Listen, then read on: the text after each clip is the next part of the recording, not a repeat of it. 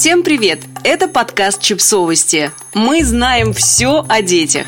Рубрика «Личные истории». Вы у меня такими не были. Автор текста Анна Качан-Юрина.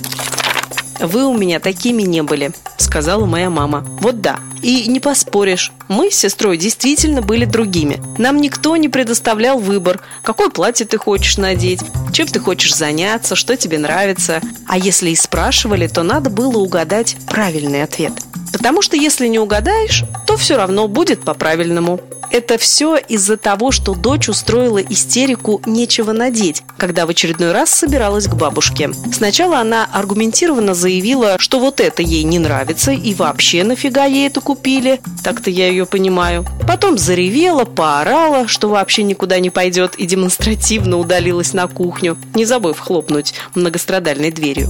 Я в слюнях, соплях, пораженная так не кстати вирусом простуды, молилась, чтобы ребенка у меня забрали и дали просто отлежаться в тишине, темноте и отсутствии родительской ответственности. Но нет же, что за нелепые буржуйские фантазии. Говорю, ну да, мы такими не были. Кто же нам дал слово-то поперек сказать, а теперь не закрытый гештальт? Я вот только сейчас учусь себя понимать и говорить «нет». А тогда, в одиннадцатом классе, какая еще журналистика? Кто тебя туда возьмет?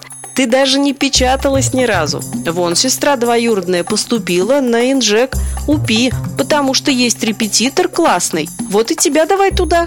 И я как-то сразу поверила и не дернулась ни разу, потому что ни интернетов, ни знакомых, хоть как-то связанных с этой сферой, у меня не было. И пошла, и поступила, и даже диплом лежит где-то высоко и далеко за ненадобностью.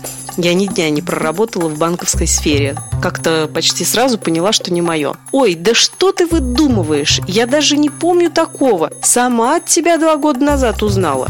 А я маму помню, к сожалению. Да никто тебя не заставлял в УПИ поступать. Шла бы на свой журфак.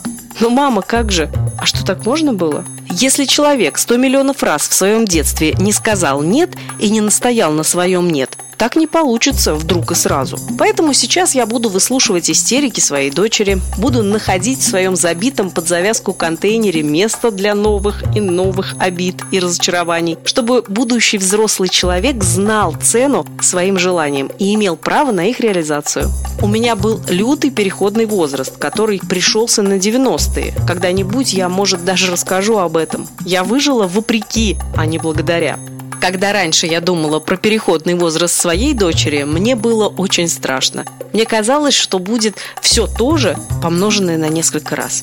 А вчера поняла, не будет. Она уже не такая, как я, как мы, дети, воспитанные советскими родителями. Ей не нужно будет рисковать жизнью, проверять на прочность отношения с близкими, чтобы заявить о себе и своих желаниях. Потому что я тренируюсь каждый день каждый час, прямо сейчас жить с человеком, у которого есть свое мнение.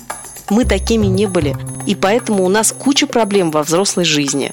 Хорошо, что наши дети не будут такими, как мы. Подписывайтесь на подкаст, ставьте лайки и оставляйте комментарии.